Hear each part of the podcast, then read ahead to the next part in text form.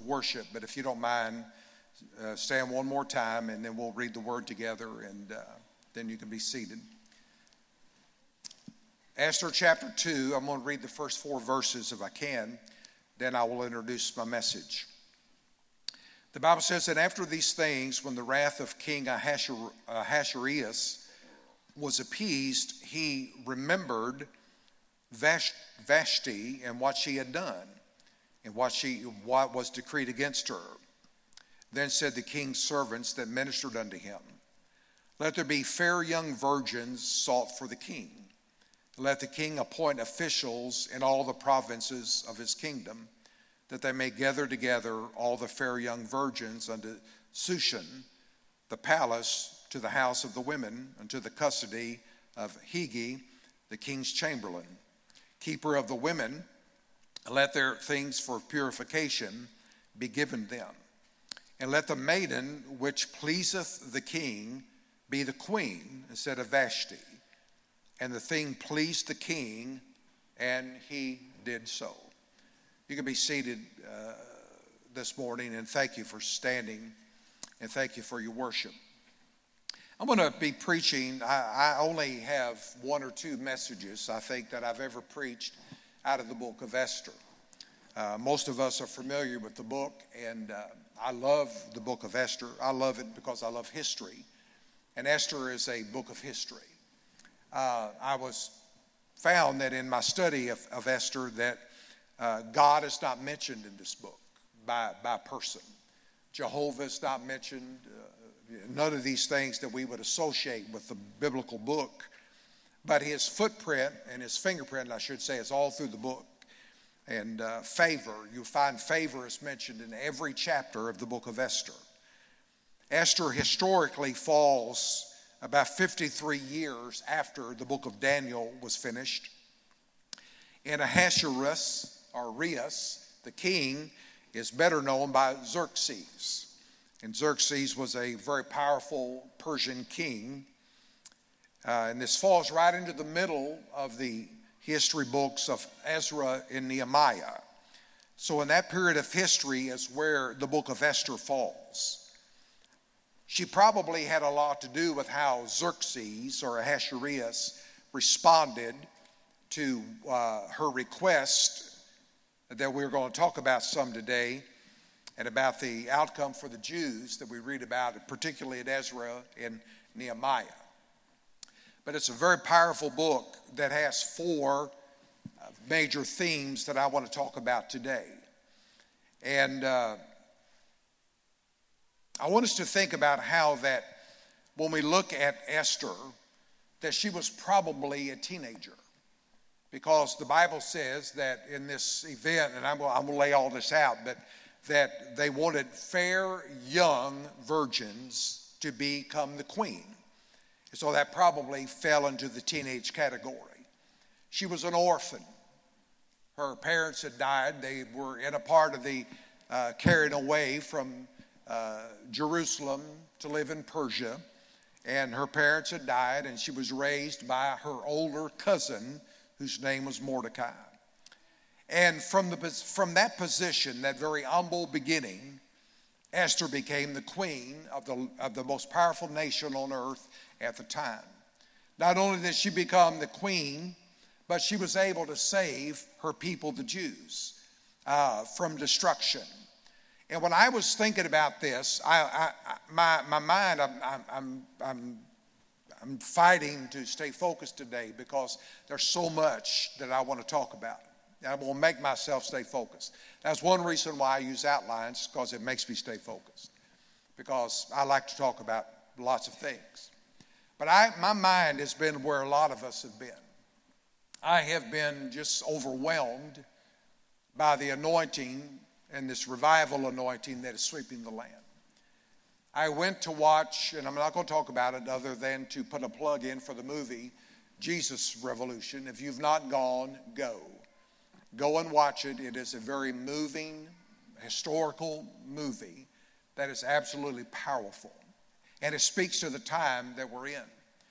I don't think for a moment that God does anything by accident. Everything that God does is planned in purpose. God is not random, He doesn't respond to our randomness. He doesn't respond to our, our personal crises. God has a plan. And so there's no, no secret why that the movie was released when it was. No secret why that this great revival that broke out at, uh, at Asbury has swept the nation, and it has, and it's still sweeping the nation. You're not hearing as much about it now, but it is.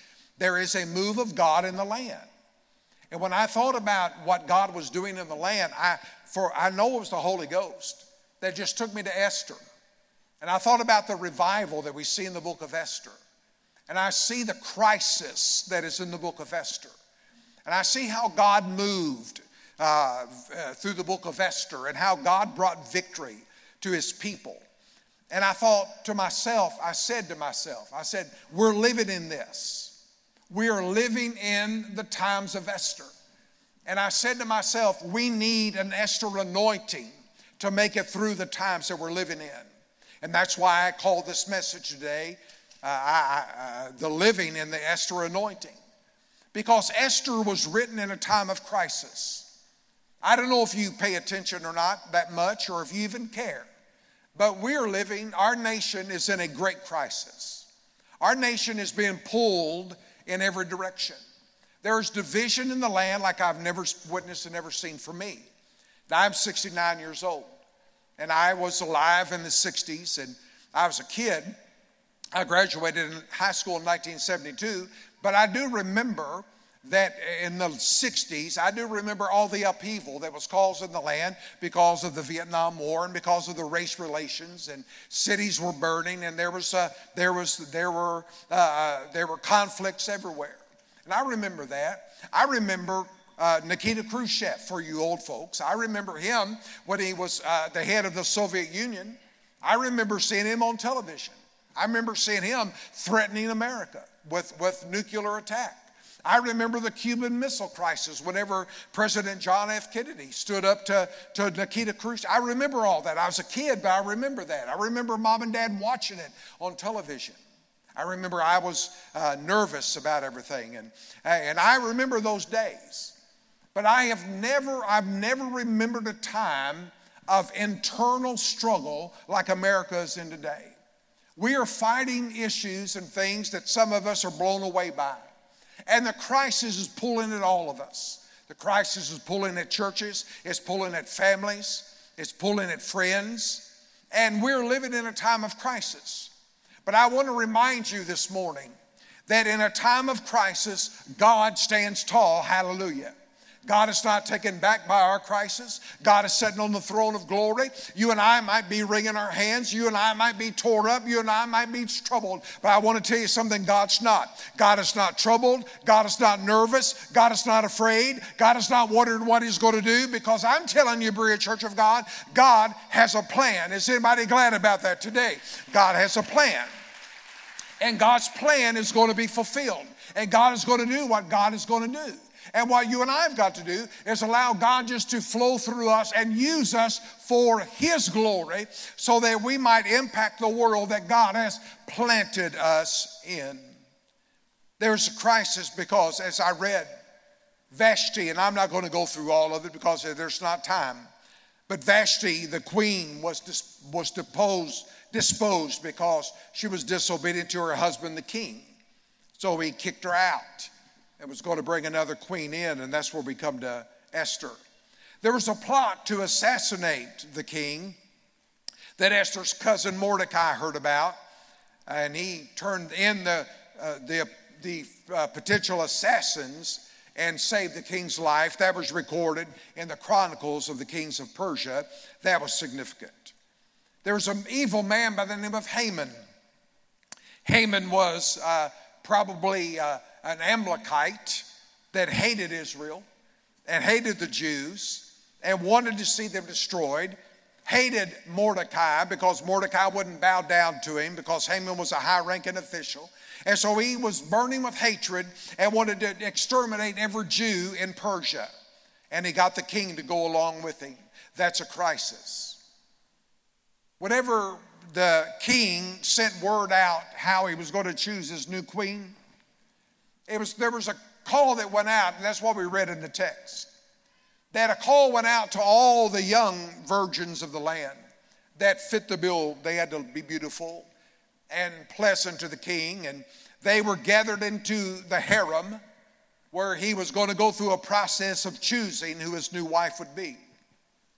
And in this group was this little teenage Jewish girl, an orphan by the name of Esther. That was her Persian name. But her Jewish name was Hadassah. Hadassah in the Jewish tongue literally means a myrtle tree. A myrtle tree that had a righteous uh, uh, meaning and was very fragrant. So, as we know, most of us know that Old Testament names very often went with the personality or the anointing that was on that person. And so, Hadassah or Esther had this anointing on her life as a girl, that where she was a pleasant, righteous person that God looked over all the land of Persia, all those young ladies, all those potential queens, and yet he saw one that he determined and decided would fulfill the role that he had in mind. Uh, for Persia and for the Jews, and her name was Esther, and God laid his hand on her. Now, I want to tell you right now, I don't understand favor. I don't get it at all. I remember I mean, I, I, I, don't know year and date, but whenever T.D. Jakes, he was, you know, big. Remember that? He was big on talking about favor. Remember what he would always say? T.D. Jakes would always say, he would say, favor ain't fair. And people begin to quote T.D. Jakes and say, you know, favor ain't fair. And, and I'm not going to argue with that at all because I don't get favor. I don't understand it. But I just know this about favor. Favor is when God, for whatever reason, looks through all the masses and all the people and all the churches and all the individuals and decides for whatever reason he's going to lay his hand on somebody specifically and do something for somebody because the sovereign God has made that decision. Now I don't understand why that that that Asbury has been blessed with a with a nation-changing revival two times in its history. I don't get that. I don't get that. I said here on a Wednesday night, I may have said it on Sunday morning, I can't remember, but I, I said something sometime that for goodness sake, they're an, a Methodist college, you know, and uh, and they're not. They wasn't praying, to my knowledge, praying for revival, and they wasn't advertising for revival. They were just having a chapel service, and God decided that He was going to move in a chapel service, and here we are today. I want to tell you something, Berea Church of God. When I begin to understand a little bit about the favor of God, I have no jealousy for what God is doing anywhere. I bless what God is doing. I don't care where it's at, who it is. If God's in it, I'm for it. Hallelujah to God. Come on, somebody, help me preach, will you? I mean, I honor the favor of God. And why he chose her it's not important to me. I just know that he did. And so the anointing of uh, the Esther anointing begins by understanding something about being chosen of God. I want to tell y'all something. If you're saved today, you didn't choose him, he chose you. If you're saved today, you just didn't fall into a church one day and mumble and stumble down an, uh, an, an and fall into an altar. God chose you. I testified to my class this morning a little bit about my calling. And I'm going to be extremely brief. But I thought, you know, I, I, was 18 years old and thought I was big and bad and thought all this kind of stuff. And my sister was at, at, uh, at a revival, and my sister said, Steve, go to revival with me. And, you know, big bad boy, I said, yeah, okay, if you want me to go, I'll go. But I had no idea at the time that God had a plan for my life and that God, that was God orchestrating my direction and got me in a Pentecostal church to hear a Pentecostal revivalist talk about the blood of Jesus and salvation. And I found my way in an, in an aisle. I found my way in an altar. I prayed my way through, and here I am today. Hallelujah to God. I don't understand all that, but I tell you, I'm not going to reject it. Somebody help me give God praise, will you? I'm telling you, God is good. And God knows how to make all this work for us. And so God chooses us, and the anointing helps us realize then that we are chosen of God. Mark 3 and 13, Jesus, the Bible tells us what he gathered his, his 12, says that he called unto him whom he would, and they came to him. It was his choice. There were other followers, but there were only 12 that were the inner circle. Ephesians 1 and 4 said that according as he hath chosen us in him before the foundation of the world, that we should be holy and blameless and, and walk in love. John 15, 16, I love, where Jesus just flatly told him, He said, You've not chosen me, I've chosen you. So we sit here today. You saved folks sit here today. You unsaved folks sit here today. You backsliders sit here today. And you know what God has done for you? You want to tell you what God's done for you? We just talked about it at communion, what He's done for you. Whether you are walking in it or not, He shed blood for you. His body was broken for you. He came, He left heaven for you. He lived as a man for you. He was all God and all man at all times. He made a way for you to get right with God. He made a way for you to have a home in heaven. And you may be sitting here today and you may not be living in that and you may not be walking in that. But guess what God has done? God has put his hand on your life and God has directed you to this place to hear a gospel preacher just like I did when I was 18 years old. And I'm telling you, if you're not serving the Lord, it's time to serve him because things are getting tough and they're going to get tougher. Things are wrapping up. Jesus is coming back. Somebody help me give God a praise in the house, will you? I mean, it's time. It's time. And He's chosen us. And when we minister to a world, we minister to a world not in the name of the church of God. I'm church of God. I love the church of God. But my, my identity is not church of God. My identity is Christian. My identity is the blood the blood of Jesus. My identity is my relationship with Him. And I, and I do that through the ministry of this wonderful church called the Church of God. I realize that God has favored me like He favored uh, uh, Hadassah or Esther. And so I understand that when we walk in the Esther anointing, we walk in the, we know we're chosen of God. The chosen of God. Secondly, Esther walked not only as a chosen vessel, but Esther prepared herself for her role. I read this verse uh, whenever he, she was brought to the head of the harem. And Esther 2 and verse 9 says that the maiden, who was Esther, pleased him, the guy that was over the harem, and she obtained kindness of him, and he preferred her. I read that and I thought, out of all that, here's what kills me. And the maiden pleased him. You know what I thought today before you got here?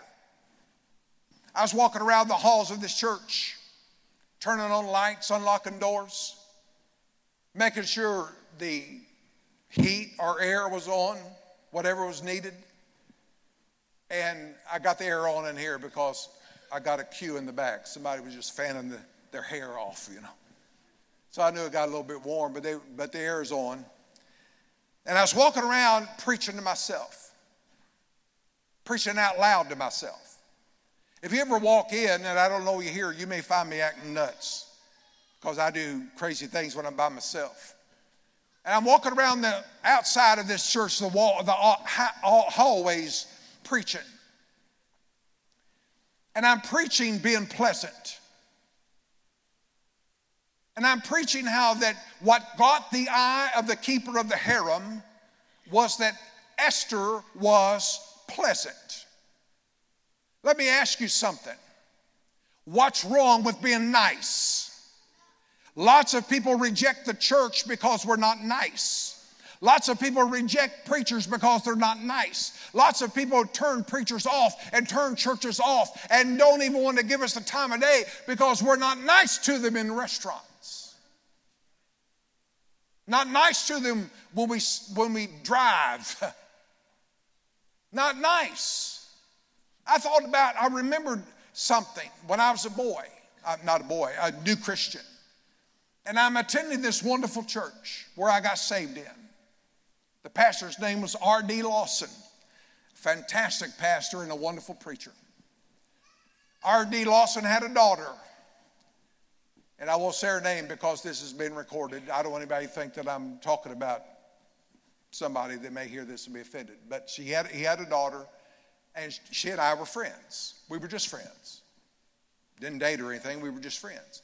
And so I'm a new, I'm a new Christian, and she asked me to come over and to fellowship. That's what Christians call hanging out. And so I went over to fellowship, just fellowship. And so I'm over there fellowshipping. I love fellowship, by the way. And I'm fellowshipping with his daughter. And he and brother and sister Lawson were home. They're home. They're in bed. His daughter and I are in the living room talking. And all of a sudden, I hear somebody coming, and it's Brother Lawson, fully dressed socks, shoes, dress pants, and a white shirt tucked in with a belt. In the middle, got out of bed and got dressed and walked into the living room and told me to leave. Now, he said it nice. He let me know that he loved me. He let me know they had an extra bedroom if I wanted to spend the night. Said, You're welcome to stay. He said, But Brother Steve, it's time to go if you're not going to spend the night. And the reason I bring that up is because he kicked me out of his house the most nicest way anybody could kick me out of their house. I mean, he was so kind to me. He was such a nice man, a loving man, a kind man, and I adored it. I wasn't offended by that. I didn't get mad at that. I was a little bit embarrassed, but I wasn't angry. He was as nice as he could be. Hey, Berea Church of God, what's wrong with being nice to people? There's a ministry in niceness. There's a ministry in being pleasant, for goodness sakes. And that same church had a friend, he was a little older than me, and he got married, and he was very young in his early 20s, and his little wife was, uh, you know, early 20s, and wasn't raised in that church. And she joined the church. And they came up, and I think two other girls were with her. It's not important, but two or three, four girls standing there joining the church in this holiness Pentecostal church. And Brother Lawson, this very kind man, is receiving them as members. And he turns around and asks the congregation, he said, Is there, that, that's the way they did it. He said, Is there anyone here that has a just reason why they cannot become members of this church? An old man stood up, pointing his finger at that little girl that just got married, wasn't raised in the church, but she was saved, and he pointed his finger at that little girl. He said, Brother Lawson, I don't believe that young lady needs to be a member of this church with a short skirt on like that. The little girl hung her head. I, I hope I never forget that. She hung her head in embarrassment and shame and began to cry. And Brother Lawson, said I won't go into it, but he dealt with that man and shut him up and set him down. And he said if he didn't, he would, he would take, bring charges against him and kick him out of the church. I love it. So, what's wrong with being nice? Do you realize that the, that the more revival happens, that the more nice we're going to have to be? Do you realize what the, what the wave of God brings in? When I came in, I was a nobody. I'm still a nobody, don't get me wrong. I was just a kid. I had nothing. I, I worked just enough to have money to put gas in my car and, and to do what I wanted to do. I had nothing. I had no future. I had no money. I had no position. Nothing about the name Steve Hobbs meant nothing to nobody. And I'm going to that church, and they fell on me and loved on me, prayed for me, took care of me. And, and I'm telling you, I am here today because I got saved in a church that cared about me. I got saved in a church a holiness Pentecostal church, an old fashioned one, but they loved me like I was one of their own for all of my life. I want to tell you, Berea Church of God, I know you agree with me. I know you do. But as long as God has given me breath, I'm going to love everybody that walks through the door. I don't care what they look like, I don't care what they smell like, I don't care where they've been, I don't care. I want to love people. Because I was loved and I was a nobody. And I want to love people, don't you? Esther was pleasant. The anointing of God requires pleasantness on our part. She was pleasant and she purified herself. Verse 12 of chapter 2 tells us that she was given cosmetics and myrrh for a year, a year, six months each of just every day rubbing that myrrh, that, that sweet perfume on her, and cosmetics. That means a different kind of spices, all in order to stand before the king. That is a symbol of the fragrance of worship. Because the Bible says in John 12 and 3 that when Mary had a, had a box of ointment, she broke it open, poured it on the feet of Jesus, and the odor of the ointment filled the house. I want to tell you, Berea Church of God, uh, worship will follow you everywhere you go. If you really worship God and you go to a restaurant after church, it's going to follow you to the restaurant. It's going to follow you home. It's going to follow you to the prayer meeting tonight. Whatever you do today or tomorrow, this worship moment will follow you and it will it will mark you and people will know you've been in the presence of God. But if you meet at your server because you got the order wrong or the cook messed it up, and you're going to teach her a lesson and not tip her or talk hateful to her, you've ruined every opportunity you've got to win her. I don't want to brag on, on us, it's not my intention. But there's a young lady that's been attending here for a while. And when I ask her why she's here, because I ask people that, what got you here? You know what she said? You were nice. You were nice. Served us in a restaurant and we were nice. The people there said we were nice. So if you want to go to a church, go there because they're nice. I know that might sound self serving to you, but I count that as a wonderful compliment. And I don't mind telling you, they said that not only about me, they said that about us. I'm glad to be known as a nice church. How about you? Let them come, let them come, let them come, let them come. Whosoever will, let them come. We're going to be nice. We're going to love people because the anointing of Esther demands niceness. Give God a good hand of praise if you agree with me, please. The, the, the cosmetics uh, signified a purification and anointing. Let me quickly move on. The, the, third, the third thing, verse 15 says of chapter 2, very simply, that when it came her turn, and I told the class Wednesday night that that spoke to me. And I wrote down, as I knew I was going to be preaching this, and I wrote down and said, It's our turn. Berea Church of God, it's our turn. Berea Church of God, I said it's our turn. Others have had their turn, now it's our turn. God wants to use us. God wants to do something here. God is building a church here for His glory. I'm not going to talk about the vision I have because that's for another day. But I'm telling you, I see, I see greatness in this place. Hallelujah to God. And when I say greatness, I don't mean, I don't mean in a carnal way. I'm talking about in a spiritual way. I see a Holy Ghost magnet drawing people to this house. I see altars filled with sinners being saved.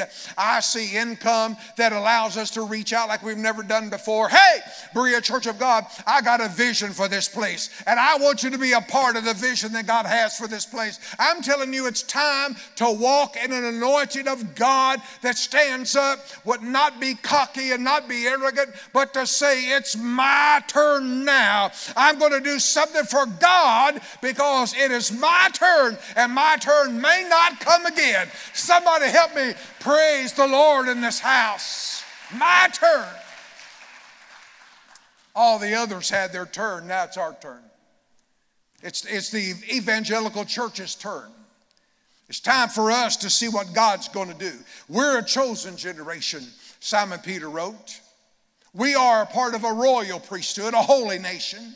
We're called to show forth the praises of Him who has saved us and brought us out of darkness into His marvelous light. Hey, Berea Church of God, it's our turn. Carmen used to sing a song that said, It's our turn now. Berea Church of God, it's our turn. It's our turn to show forth the praises of God who saved us and who washed us and who cleansed us. Hallelujah to God. Somebody give God praise in the house today. It is our turn now. That's the Esther anointing. The Esther anointing understood about being chosen, understood about being pleasant and preparation, I should say. But she also, and I'm getting ready to close in about five minutes, between five and 50, so hang with me, please. Intercession. Esther prepared for a crisis. Delana, can we put chapter 4, verse 13 on the screen, please? And be ready to look at verse 14 as well, please. Esther 4:13. Then Mordecai, her cousin, commanded uh, to, uh, to answer Esther. Now, this is when he found out that the Jews were going to be exterminated. And he said, You're the queen. You have a position to do something about this. And Esther said, I don't think I can. So that's Mordecai responds and said, and commanded to answer Esther, he said, Think not with thyself that thou shalt escape in the king's house more than all the Jews. Next verse, please. For if thou altogether hold your peace at this time, then shall their enlargement and deliverance arise to the Jews from another place. That's faith, isn't it? But thou and thy father's house shall be destroyed, and who knows whether thou art. He said, whether thou art, come into the kingdom now. You are here for this time. Every now and then I would hear people say things like, Boy, if I only lived in the days of Jesus. You are living in the days of Jesus. If I only lived in the days of the Apostle Paul, you are living in the days of the Apostle Paul. You're living in the days of Joel 2. Behold, saith the Lord, in the last days, I will pour out of my spirit upon all flesh. Your sons and your daughters will prophesy. The young maids and maidens will, will, yes, be filled. Thank you. So understand that you are saved for this moment. You are here for this moment. You are here for such a time as this. Your turn is now. Your turn is this moment, not the next revival, not next year, not when you turn 20, not when you turn 40, not when you're married and got all your kids raised, not when you got your, uh, not when you got your uh, career secure. No, no, no, no, no, no, no, no. Your time is now. Your time is now. God wants to use you now. God wants to do something for you now. God wants to do something in you now. I'm telling you, Berea Church of God, it's your turn now for such a time as this. The anointing of God says, now's your time. Now is your opportunity. If you're going to do something for God, get to it. The fields are wide in the harvest. The Spirit of God is moving. Conviction is gripping hearts. It's time now. One of my favorite verses is Proverbs 22 3, where the writer said that a prudent man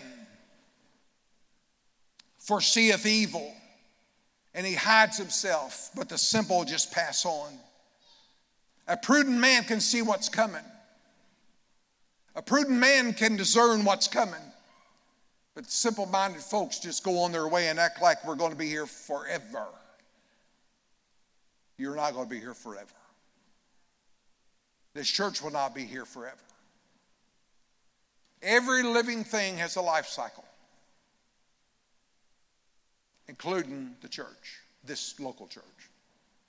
There will be a day there probably will not be a Berea Church of God if the Lord tarries his coming way down the road. My point is that if we're going to do anything for God, we got to do it now. If you want your life right with God, it's got to get right now. The Esther anointing has called us for such time as this. Esther, when she prepared for the crisis, called a fast. She told her cousin, Have people fast. I will have my maidens fast. They fasted. And then in, in chapter 5 and verses 1 through 3, after she had fasted and after they had prayed, they go, she goes to the king. Now, I, know, and I'm getting ready to close, I promise I am, but we, we, we, we can't relate to all this because this is a, a kingdom long time ago. Things were certainly not like this now. Even for the king's wife, the queen, she could not have free access to him. She could not just go to him. This arrogant pagan king had a thing that the Bible calls the golden scepter. So it was just, uh, you know, uh, something that kings held in their hand, and it was gold, or at least gold color. And you could not approach him if he saw you like at the door and knew that you may want to talk to him. If he would allow it, he would lift the scepter toward you. That was a sign of approval. If he pointed the golden scepter at you, you could come and talk to him. If you came anyway, you could face execution. He saw his new wife, Hadassah, Esther, standing to the side, waiting, and he pointed the golden scepter to her as she came and interceded and told him what she begged him to do. God has pointed, Tom, would you come up, please? He has pointed the scepter to us. You have open access to God anytime, anywhere, any place. I love to drive and pray.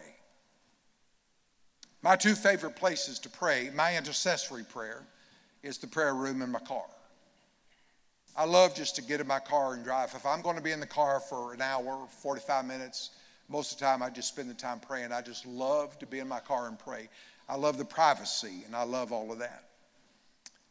And I can't tell you the times that I've thanked God that my prayer doesn't have to be in a in a fancy place with a golden altar and stained glass windows or even a place like this. God hears you anywhere, anytime, any place. The opportunity to come before God is extended to us. It's up to us to come. Jesus said, Come to me,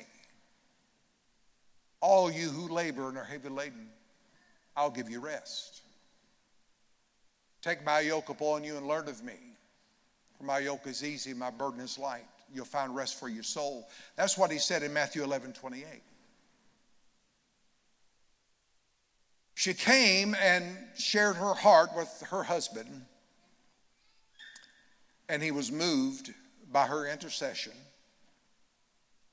And where Haman had convinced him to allow the Jews to be destroyed, he rescinded the order. Haman lost his life. And God used this little orphan teenage girl named with a Persian name Esther to save a nation. That anointing is on us today. It's our turn. Who knows what God will do?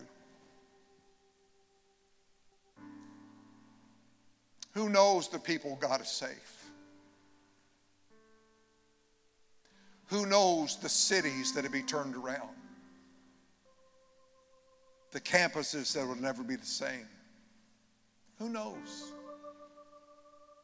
Who knows what God's going to do to a group of people that understand that they have access to God, opportunity to come before God, that know they're called of God? that have prepared themselves to minister for God, that, that, that see times coming, that intercede whenever there's needs. because God has promised us some great victory. The Bible tells us some about the victory that Esther led them in, or because of her, they, they had. Because the Bible says in, in Esther 8 16, 17, that the Jews had light and gladness and joy and honor. And every, in every province and every city, Jews had joy and gladness. And many of the people became Jews, for the fear of the Jews fell on them. Doesn't the Bible say that the kingdom of God is not meat and drink, but peace, love, and joy in the Holy Ghost? Doesn't it say that? I was walking down the, the, the hallway uh, before Sunday school started, and, and I told Opal and I had a brief conversation in the hallway. And her class, you that were in her class, you were just chattering and visiting and laughing. And I told Opal, I said, You know what that is? That's the sound of joy. That's the sound of joy right there. I want to tell you, Berea Church of God, ain't nobody going to be drawn to sourpusses. They're going to be drawn to joy. They're not going to be drawn to churches that are dead and dry. They're going to be drawn to churches that are alive and full of joy. I want to tell you, the Lord, the Lord doesn't hold me down. The Lord lifts me up. I don't feel like my God in heaven. I, I, I don't feel like that I'm missing anything. I'm telling you, I'm walking in the joy of the Lord. The joy of the Lord is my strength. I'm telling you, I love Him. Do I have a witness in the house today? I'm telling you, I, I love Him. They became Jews. Non Jews became Jews because they walked in victory and they saw the joy on their, and they heard the joy. And boy, serving God ain't so bad, is it? Oh, holiness churches like ours don't have to be old sourpuss Christians. Last time I looked the Holy Ghost is symbolized with wine, and wine is a symbol of joy.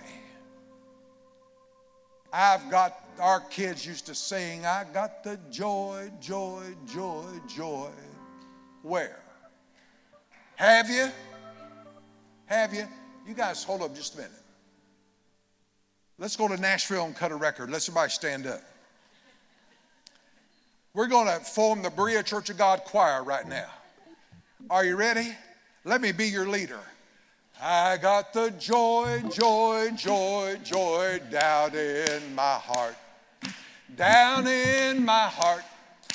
Down in my heart, I got the joy, joy, joy, joy down in my heart. Down in my heart to stay.